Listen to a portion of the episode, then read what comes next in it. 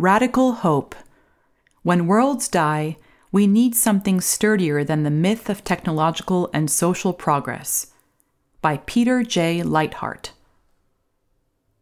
The year 2020 came down like the wolf on the fold. Then came 2021 and 2022. It feels like the end of the world as we know it. It feels like an apocalypse. It may be one. Worlds do die.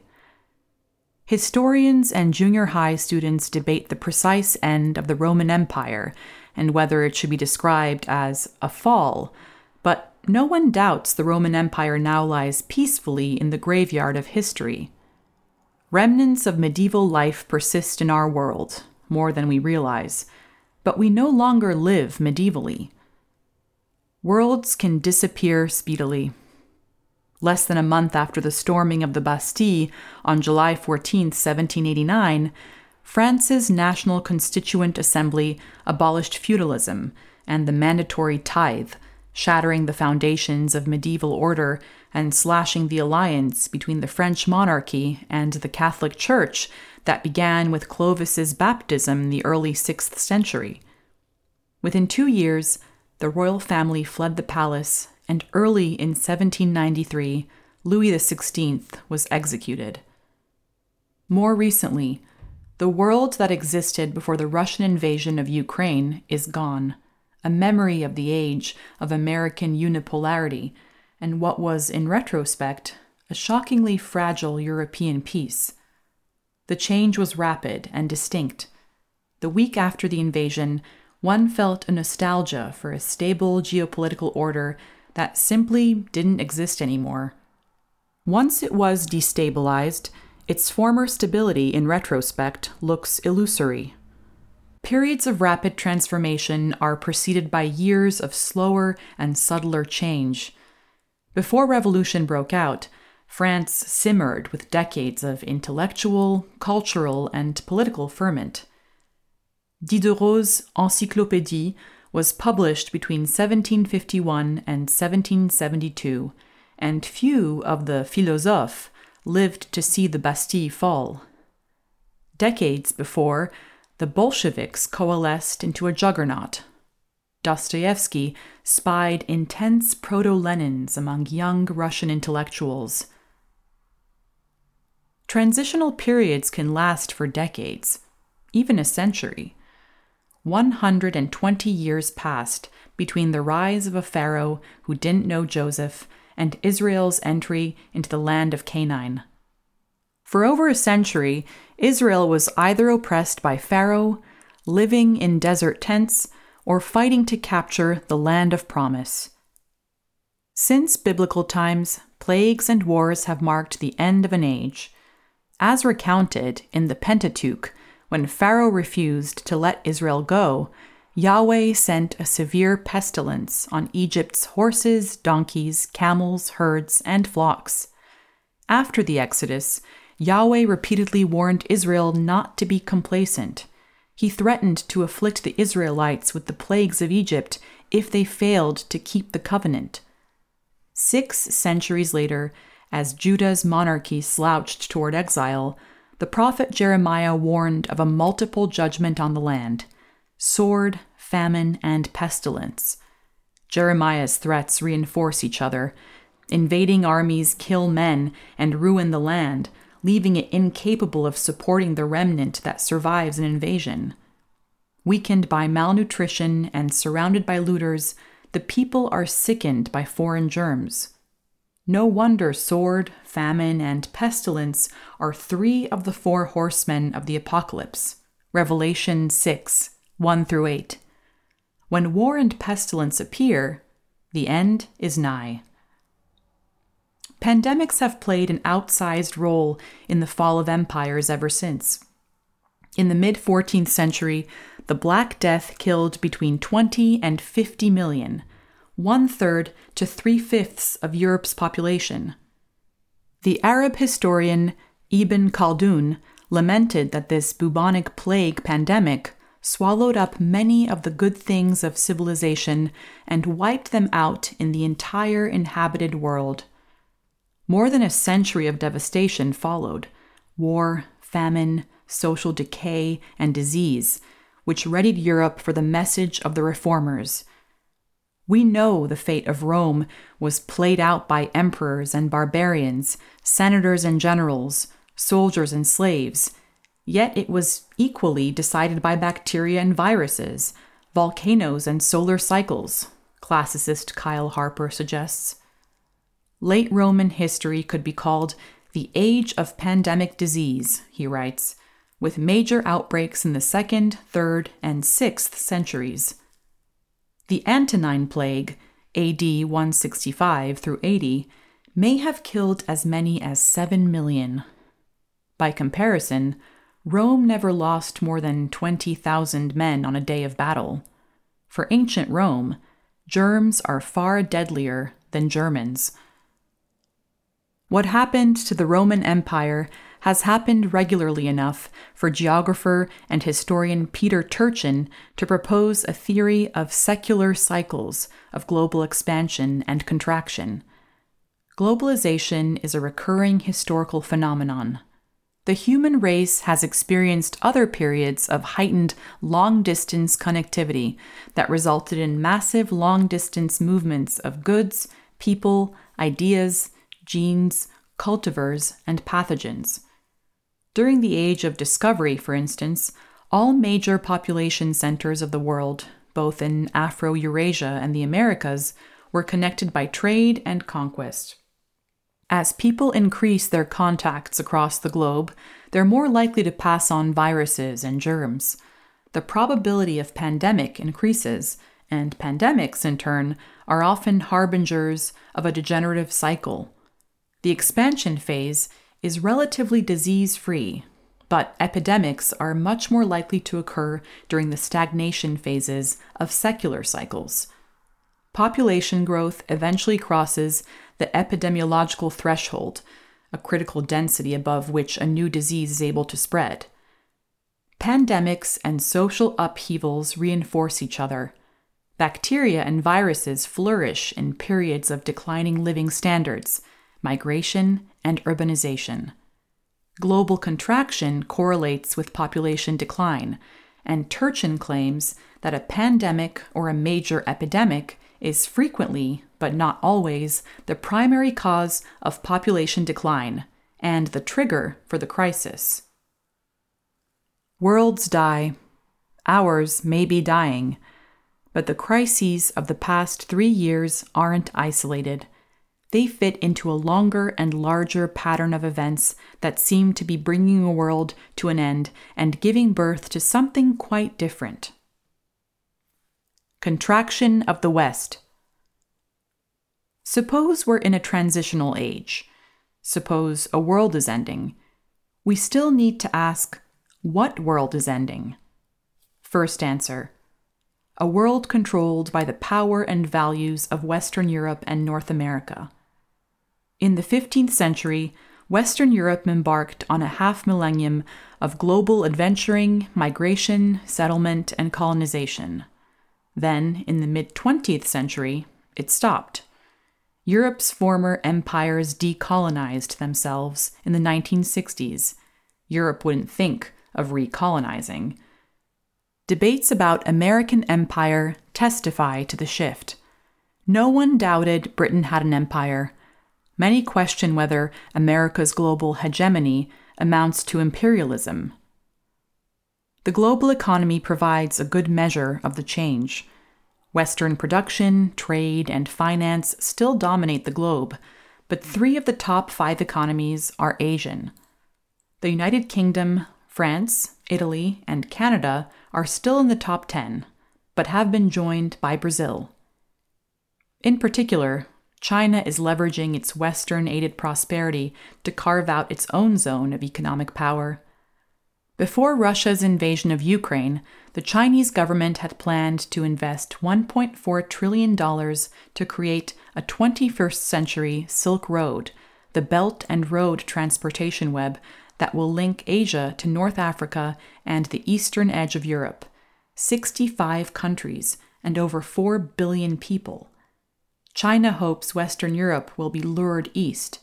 Plus, China produces most of the world's antibiotics and pharmaceutical components, and Chinese nationals own leading American entertainment companies, as well as real estate and many American businesses. In 2019, Daryl Morey, general manager of the NBA's Houston Rockets, tweeted his support for dissenters in Hong Kong. It became an international incident and cost the league hundreds of millions of dollars. A year later, Morey quit. Even in basketball, the unipolar world is no more. The evolution of the church is a further measure of Western contraction. There are still state establishments, in England, for instance, but Western politics and culture haven't operated by Christian norms for a long time. Christian symbols and beliefs no longer provide the fundamental framework for public life, nor for many individuals. At the same time, a new Christendom is taking shape in the global South. At the time of the Reformation, Christianity was largely confined to a shrinking Europe. Since then, it has expanded to every corner of the globe, becoming the main religion in the Americas, Australia, Southern Africa, and Pacific Islands. Today, the majority of Christians reside in Africa, Asia, and Latin America. North American and European Christianity still leads in many ways. Western churches are wealthier, and their influence is buttressed by the considerable geopolitical power of Europe and North America. Western schools educate theologians and leaders from the global South. Yet, on all these fronts, the tide is turning, Africans have gained considerable clout in the Anglican Communion, often strengthening the position of beleaguered traditionalists in England and North America. Pope Francis is Argentinian, and he's likely the first of many non European popes. Christianity has ended its sojourn as a Western religion, as the world is no longer a Western playground. Second answer this geopolitical shift has been accompanied by an epochal ideological shift. Many among the Western intellectual elites have adopted a post colonial outlook, which views the West as the main source of evil in the world. No reasonable person believes Western civilization is innocent. What civilization is? Perhaps more importantly, few believe that it is admirable. Western thinkers have formulated appallingly racist theories and leaders have committed sickening atrocities. As just one of many examples, Adam Hochschild's 1999 study of colonial Africa, King Leopold's Ghost, is a particularly haunting narrative of exploitation in the Belgian Congo. But admitting those evils is different from saying the whole civilization is unjust and racist to its roots, that what is distinctive in it is tainted entirely. No civilization can flourish when its elites begin to assign it to history's overfull dustbin. Societies that have no confidence in their shared principles cannot survive for long. As the modern West's influence contracts, its post Enlightenment values also go into retreat. Old fashioned liberalism of the I abhor what you say, but I will defend to the death your right to say it variety has died. Progressivism has become the de facto established religion of swaths of the United States and other countries, and it is a jealous religion. To evade social and professional repercussions, one quietly censors oneself. It's fruitless to protect Western liberalism since there is no longer a liberal West to protect. Western ideals are losing their power to energize non Westerners, too. Beginning in the Enlightenment, Western thinkers promised to liberate the human race from the irrationality of superstition and religion. If we can't eliminate irrationality entirely, at least we can keep it out of public life so it doesn't do so much damage. Religion arouses irrational passions. Politics should be conducted by reasoned deliberation. Religion is violent. Purging it from politics will yield a utopia of nonviolence. Advanced westernized nations do the right thing and privatize religion. it was always a ruse. That empire of reason is, of all empires, the most thoroughly dustbinned. Religion has never been, can never be, eliminated from public life. Western regimes, like all other regimes, have always been intertwined with religion, regulating it, supporting it, being supported by it, or critiqued by it. But many believed the ruse, including sociologists who were convinced that modernization, industrialization, the expansion of technology and education, and the establishment of democratic regimes would naturally produce secular societies where religion was a private consolation for a diminishing handful of traditionalists. Events torpedoed the secularist dream. One of the big stories of the past half century is the reemergence of political religion. Secular politics received a massive, albeit often unnoticed, refutation in the disintegration of the Soviet bloc during 1989 through 1991. A world order seemed to vanish overnight. Maps were hastily redrawn to include the Muslim dominated stands of Central Asia and the newly independent Balkan states of the former Yugoslavia. Western leaders saw it as a triumph of Western democracy and expected Eastern Europe to become democratic and capitalist, and, above all, to stay secular. They were wrong. As the English political philosopher John Gray saw at the time, the Soviet bloc fell to movements driven by religious fervor and nationalist passions. Poland had begun to wobble during Pope John Paul II's 1979 pilgrimage to his homeland. His masses drew millions. Christian processions passed through the streets of Polish cities. The final blow to the Soviet Empire didn't come from the West, but from a revived Russian nationalism. That nationalism, again on the march, is supported by a thoroughly public brand of Orthodox Christianity. What followed the collapse of the Soviet bloc was not a westernization of Eastern Europe. Gray writes In the wake of Soviet communism, we find not Homo Sovieticus or any other rationalist abstraction, but men and women whose identities are constituted by particular attachments and histories Balts, Ukrainians, Uzbeks, Russians, and so on. The year 1989 began a return to history's most classical terrain of ethnic and religious conflicts, irredentist claims, and secret diplomacies. We live in an age of political reenchantment, awakened from the Kantian dream of European perpetual peace, the rationalist project of secularization on as many continents as possible. As the Russian army continues its attacks, we are reminded that not all reenchantment is good. As all that we took to be solid melts, we feel as if we're trying to walk on water. As the world rocks and roils under our feet, anxiety can drive out hope. Postmodern mood. Anxiety isn't new. In the West, the cultural mood has been shading to black for some time. Hope has been in retreat. Perhaps ironically, in the relative stability and prosperity that existed before the pandemic and the war, we were already an anxious bunch, as evinced by our taste for dystopian films and novels. This perpetual anxiety's other side is what medieval thinkers called acedia.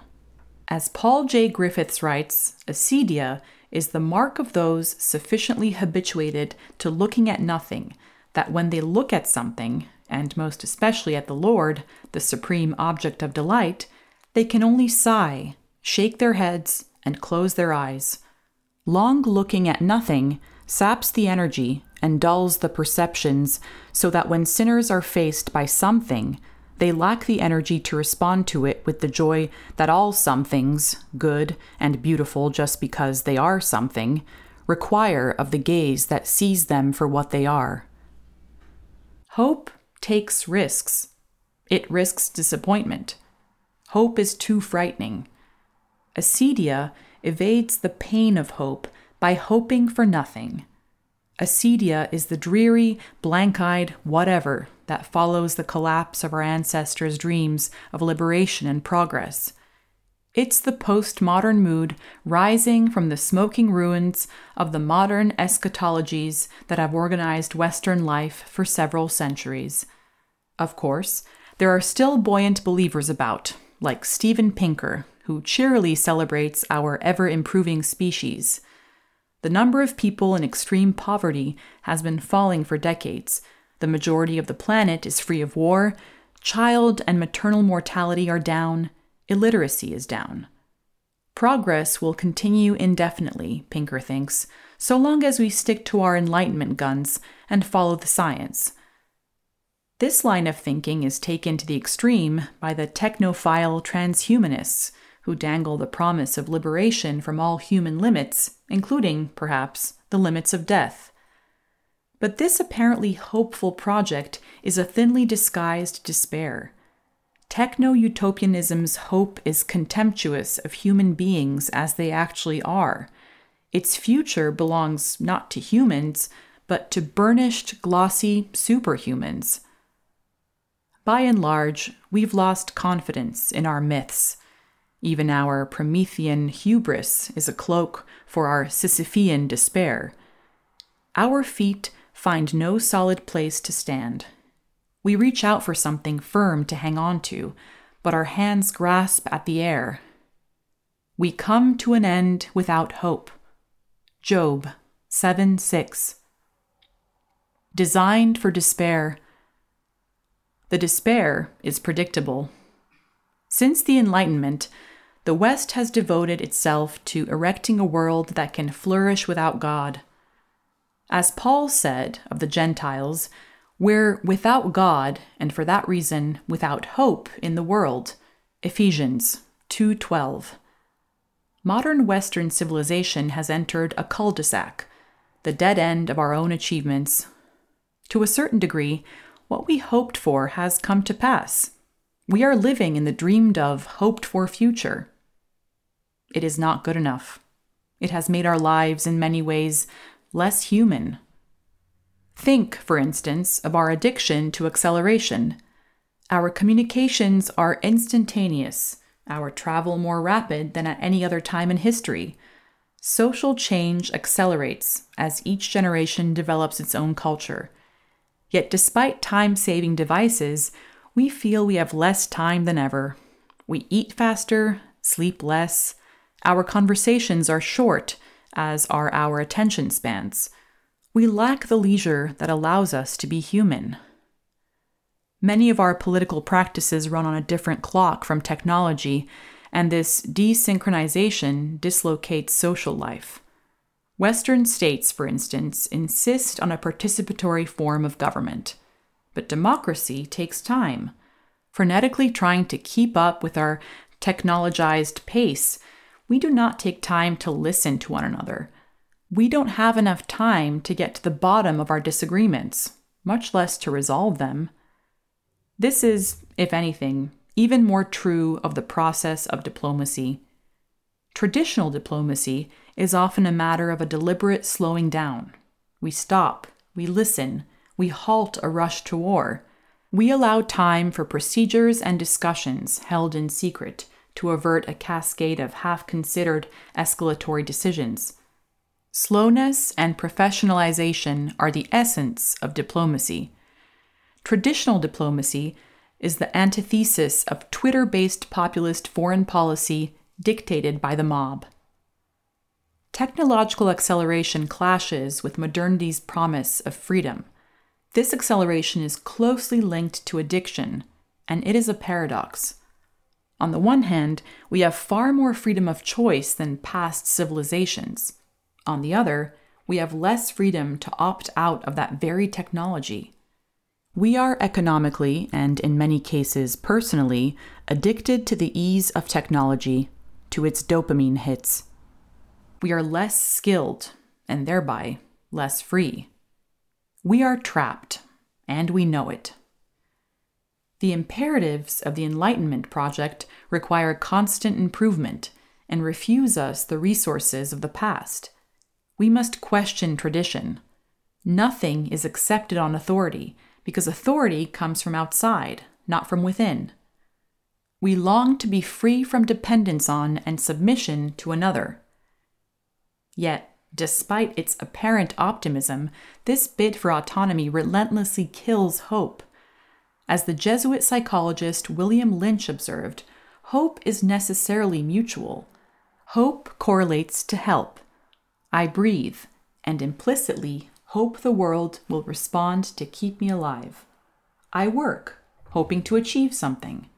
I love, hoping for a lover to return my love. Being well means being hopeful. The well hope for a response from the world. Help comes from outside, from God, others, the world. Our need for outside help is deeply inscribed in every part of us and is identical with our human nature. The pursuit of autonomy, the denial of dependency, cruelly reinforces the despair of those not able to fake it well, those who can't disguise their fundamental neediness. The idol of autonomy suggests that their neediness, their inability to do it all themselves and to reinvent themselves, renders them subhuman. It suggests that the helpless can't be members of the human race until they've learned to help themselves. Modernity's very success attenuates hope. We are trapped in an arid present it is unfashionable to believe that we have something of value to pass on to our descendants. It's equally unfashionable to believe our ancestors have anything of worth to give us. As Alastair Roberts remarks, with the improvement of our life conditions and the saturation of our horizons with earthly pleasures and diversions, Christian hope gets squeezed out and our relationship to death changes. Because of our extreme mobility, our world isn't hospitable to the development of immaterial social and spiritual goods, or even to physical ones, that are expected to last beyond our time. As a result, people are unlikely to make sacrifices that depend upon future generations for their payoff. Perhaps most fundamentally, our godless world is a storyless world Modernity was defined by the attempt to live in a universal story without a universal storyteller, writes Robert Jenson. It cannot be sustained. If there is no God, Jensen concludes, there is no narratable world. And without a narratable world, without the apocalypse as its triumphant and awe inspiring denouement, there can be no hope. Radical hope. Once Christian hope, hope in a kingdom and an age to come, infused the Western world. Cathedrals stretched to heaven, embodying in stone the hope for a helper from beyond this world. Painters depicted Jesus rising from the dead or enthroned in glory at the Last Judgment, pointing viewers toward the final things.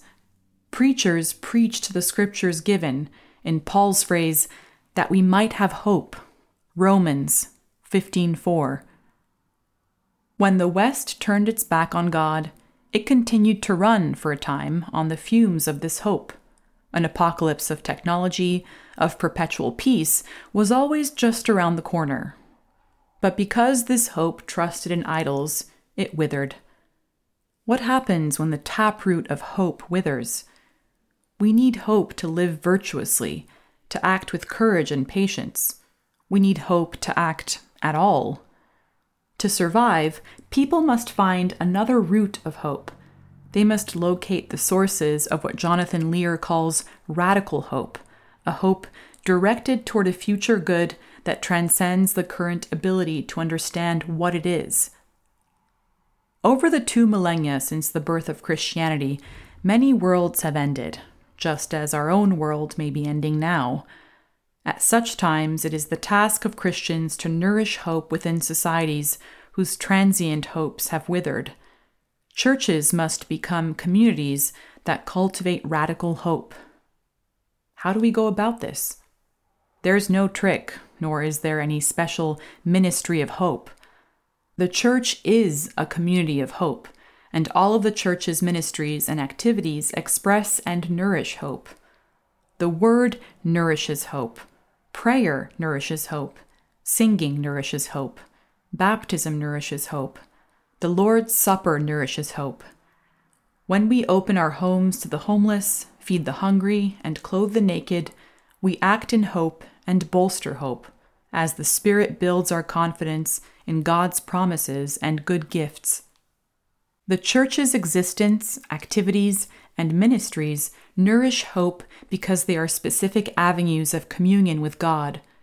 God speaks in His Word, hears our prayers and songs, claims us in baptism, feeds and feasts with us at the table, shines through us as we go out as lights in the world. God is the God of hope, not merely a God who gives hope or who is the object of hope. How do churches nourish hope in an age when worlds are ending? By staying close to Jesus, our hope of glory. Simple as that.